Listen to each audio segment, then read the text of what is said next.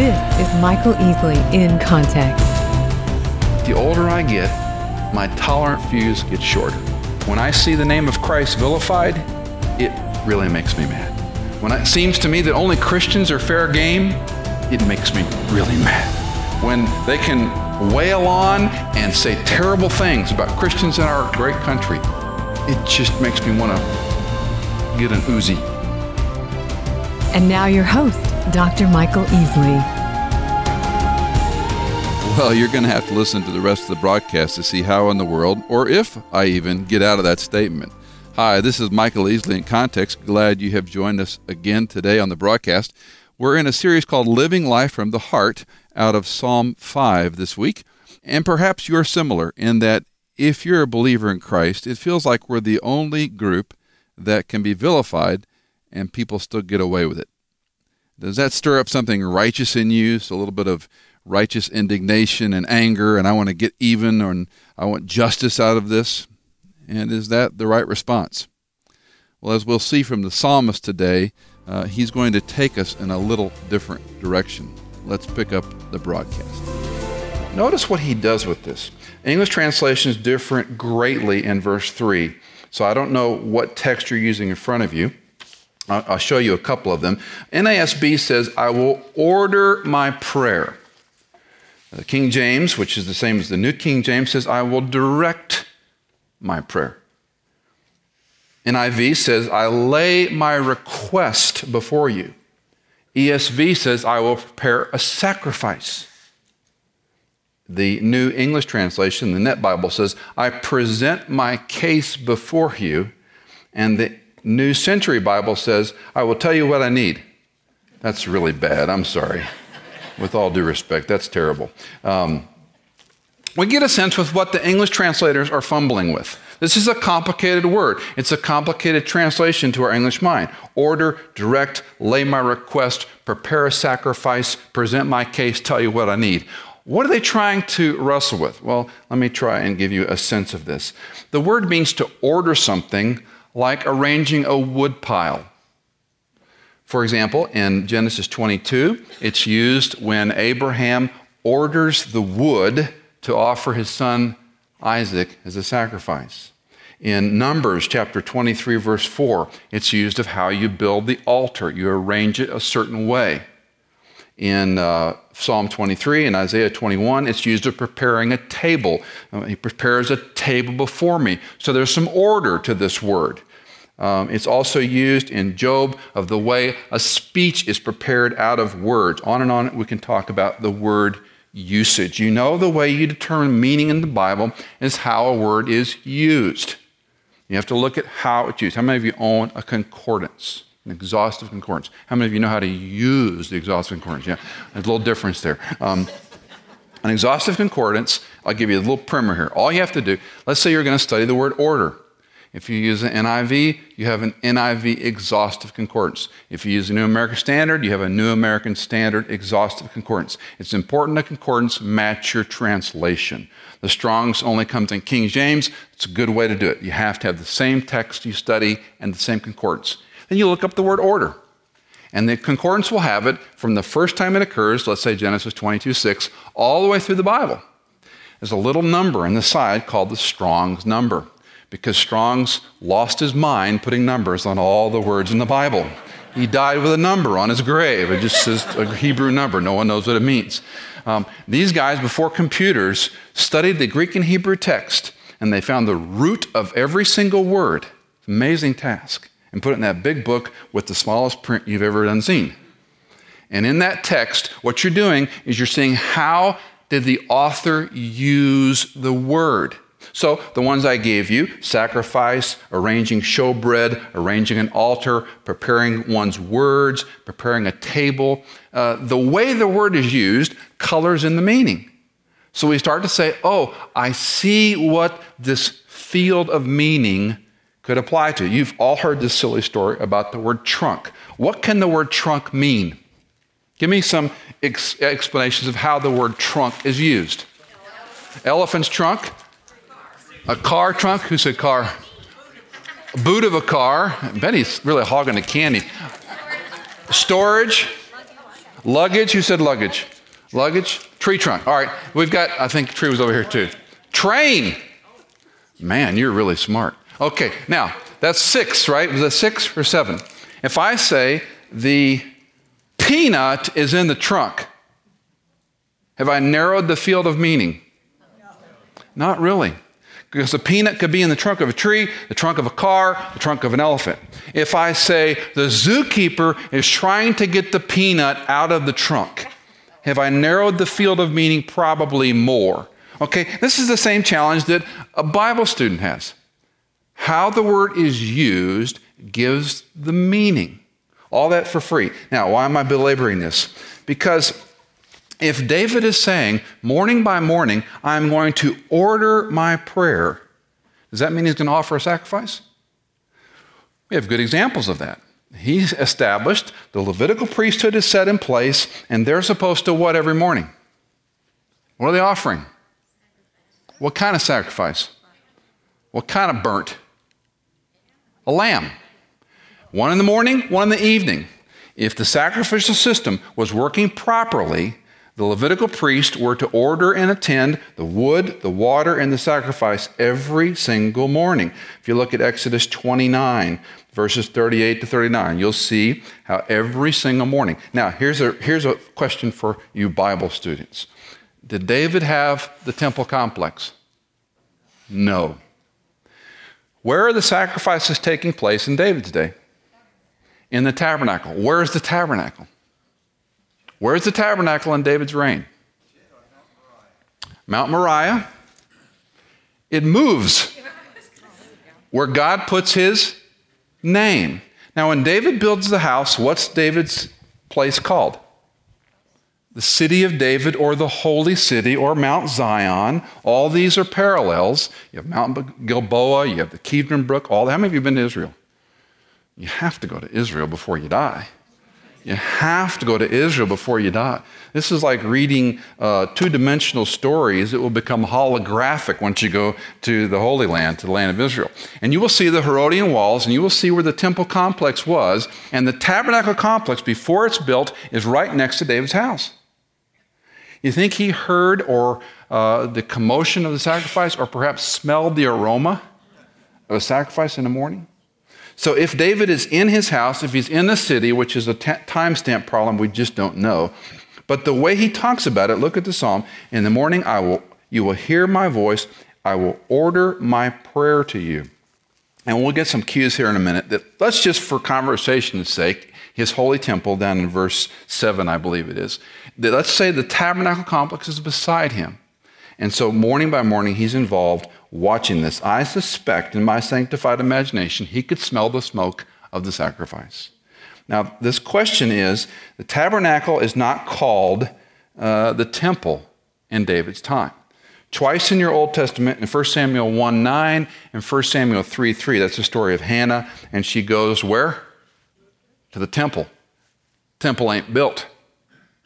So in Hannah's day, they were using the word synonymously for what becomes the official temple complex in Saul's time when he builds. Remember, David spends the last years of his life assembling this huge amount of material list so that Saul can uh, build the tabernacle complex that he couldn't, David couldn't build because of his hand. So he gives to his son Solomon, excuse me, he gives to his son Solomon, not Saul, he gives to his son Solomon, so Solomon will be in position to build the temple complex that David was not allowed by God to build. But God said, Build yourself a house, which he did. Um, let's move on. Verse 3, you'll see the phrase here where he says, Eagerly watch. Let me read the verse again. In the morning, O Lord, you will hear my voice. So David's saying, You're going to hear a prayer from me. You're going to hear my voice of praise every morning. And in the morning, I will order, and if you look at the NASB, the words my prayer are in italics, meaning the translators are leading you to a conclusion that's not there in the Bible. Anytime you read an italic phrase in the New American Standard, it's a suppletion, meaning the New American Standard Lockman Foundation translators put that in there to smooth the reading. That's another reason why I like the NASB. It's a very wooden text, a little harder to read than some other Bibles, but you know those words aren't in the Hebrew text. In the morning, I will order to you and watch. That's what it literally says. It doesn't have the eagerly part. What's David saying here?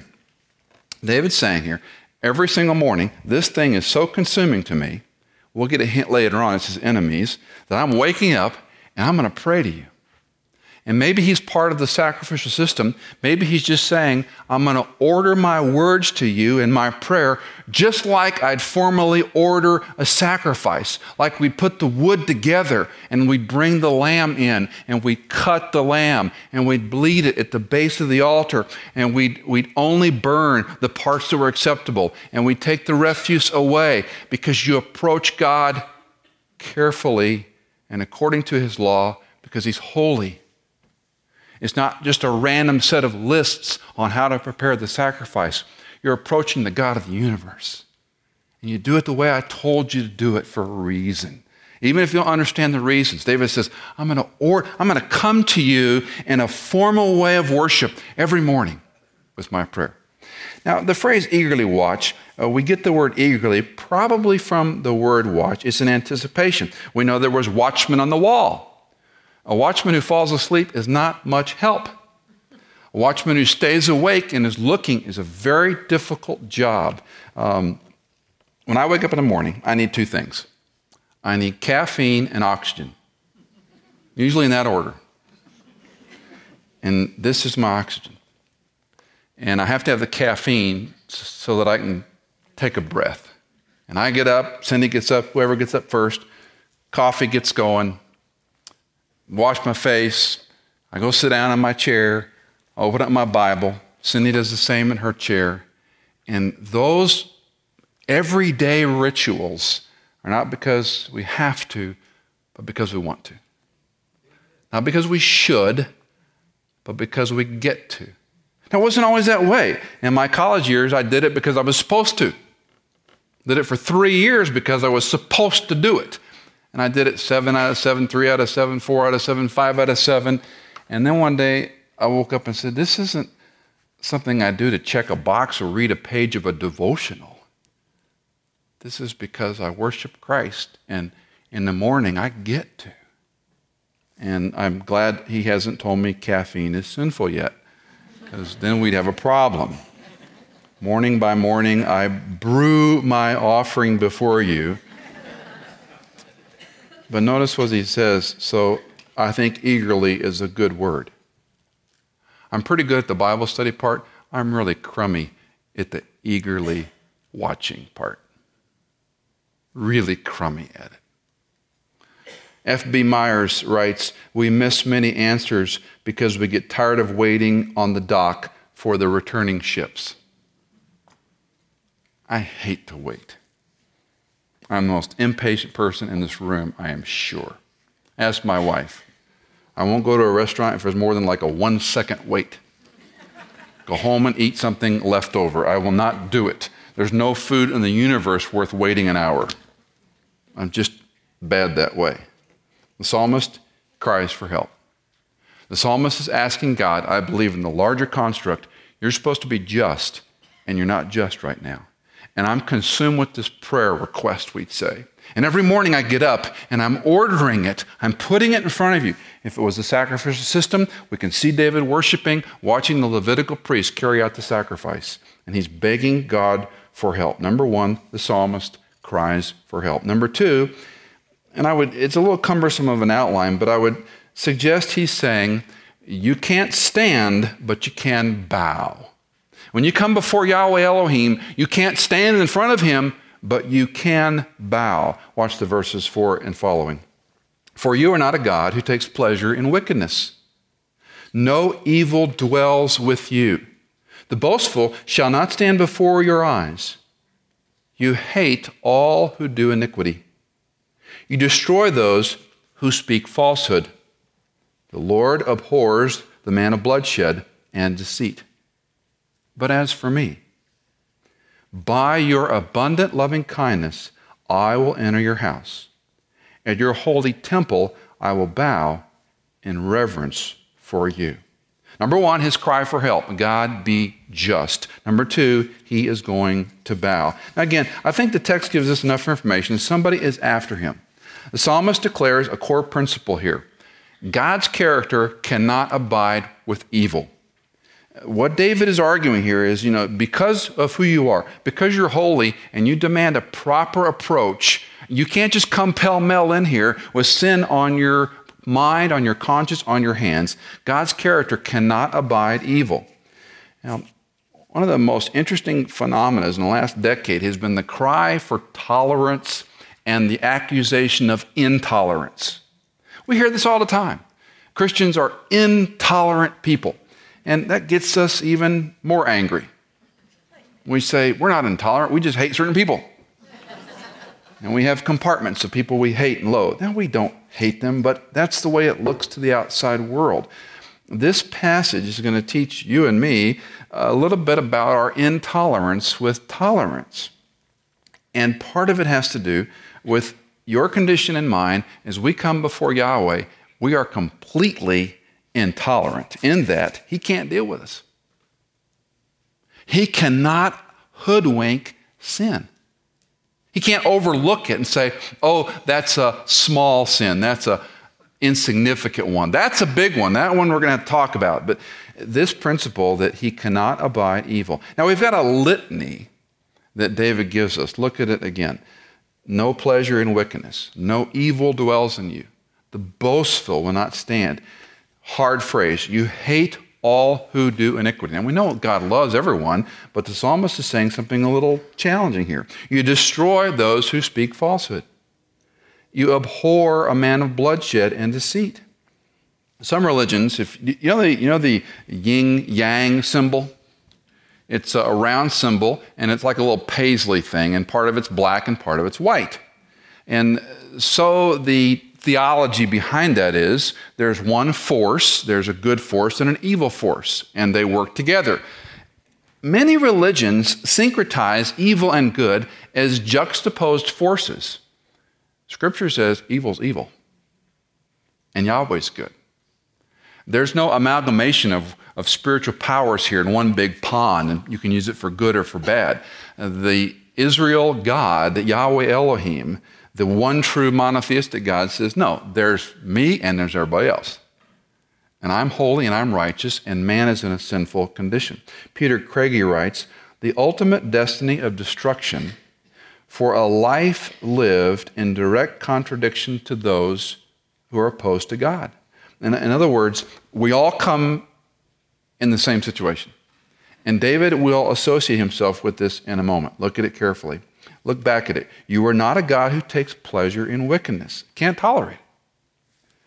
No evil dwells in you. There's no compartment of you. You don't draw on the dark side of the force. And then he lists this litany. The boastful won't be there. Those who do iniquity, those who lie, those who uh, commit bloodshed, those who are men of deceit. You can't tolerate those people. The core difference of these two groups of the evil and we would say those who are not so evil is one word arrogance. It has to do with the heart of the person who comes because the evil is characterized by these kinds of terms. The righteous is characterized with a person who's undone, with a person who knows he has no right before Yahweh Elohim. And again, we have the king of Israel saying, I can't even approach you. Sure, we can easily compartmentalize those other people and be intolerant of the wicked and the evil, but verse 7 is the hinge. Now, if you know the expression chiasm, the Greek letter chi looks like a stylistic X. And so you have an A and an A prime, a B and a B prime, a C and a C prime, and on and on and on. And then let's just say for conversation, D. So the structure's AA, BB, CC, D. A and A will be similar, B and B similar, C and C similar, D is unique. This is a chiastic psalm. Verse 7 is unique. Verse 7 is the center of the structure of the piece of music. So, as, as the Hebrew brain would sing it and recite it and have it committed to memory, my understanding of the Psalter and the structure is this is the middle of the psalm, and this is the verse that jumps off the page with the single most important word in your Old Testament, loving kindness in the NASB. But as for me, in contrast to the litany of evildoer, but as for me, by my righteousness I can approach you? By my good deeds? By the sacrifice I just performed in verses 1, 2, and 3? No, by your loving kindness. You know, if you know your Bible, David sounds downright Pauline. I can't even come to you apart from you calling me to yourself. I can't, I'm not justified unless you justify me. Same thing David is saying in verse 7. But as for me, by your abundant loving kindness. Paul will talk about hyper, uper grace in the New Testament. This is the precursor. By your abundant chesed, I can come to your house. This is the contrast. Now, if this is the temple complex, not the I mean, tabernacle complex beside him, not the temple complex, we do have a little bit of a problem here. Why does David call about the holy temple where he will bow in reverence? And, and the best I can come up to, and some of you are better Bible students than me, I believe that as the psalm was used over time, when David first wrote it, they all understood it was the mobile tabernacle unit. But once it was built in Solomon's day, the word probably came a field of meaning. It doesn't mean that mobile one that every time we were supposed to set it up, only where his name let us set it up. Now we have established this is the worship center of Israel, and so we built it under Solomon's name. So I think usage changed the way the word was understood. Same word, word didn't change in the Hebrew, same word, but it came to mean the temple complex. Uh, let me give you a lesson on this. The difference between self righteousness and righteousness is the acknowledgement of self. The difference between self righteousness and righteousness is the acknowledgement of self. And again, I don't know about you. You may be far better along at this than me. But the older I get, my tolerant fuse gets shorter. When I see the name of Christ vilified, it really makes me mad. When it seems to me that only Christians are fair game, it makes me really mad. When they can wail on and say terrible things about Christians in our great country, it just makes me want to get an Uzi. Just, you know, kill them in a Christian sort of way, you know? I'll just say it. I know it's wrong. I'm supposed to love them for Christ's sake, right? But I can't be selfish. I can't be self righteous. I'm not any better. I had a pastor teacher back in Houston, Texas named Bob Tolson. And Bob was the first man I ever heard teach the Bible. And Bob used to say a phrase all the time that there was no losers at the foot of the cross and no winners anyplace else. No losers at the foot of the cross and no winners anyplace else. I'm not any better than anybody. Calvary is level ground. The most heinous, evil sinner that David perhaps has depicted over against the self righteous Jew. It's just the same in God's sight. And the truth is, what?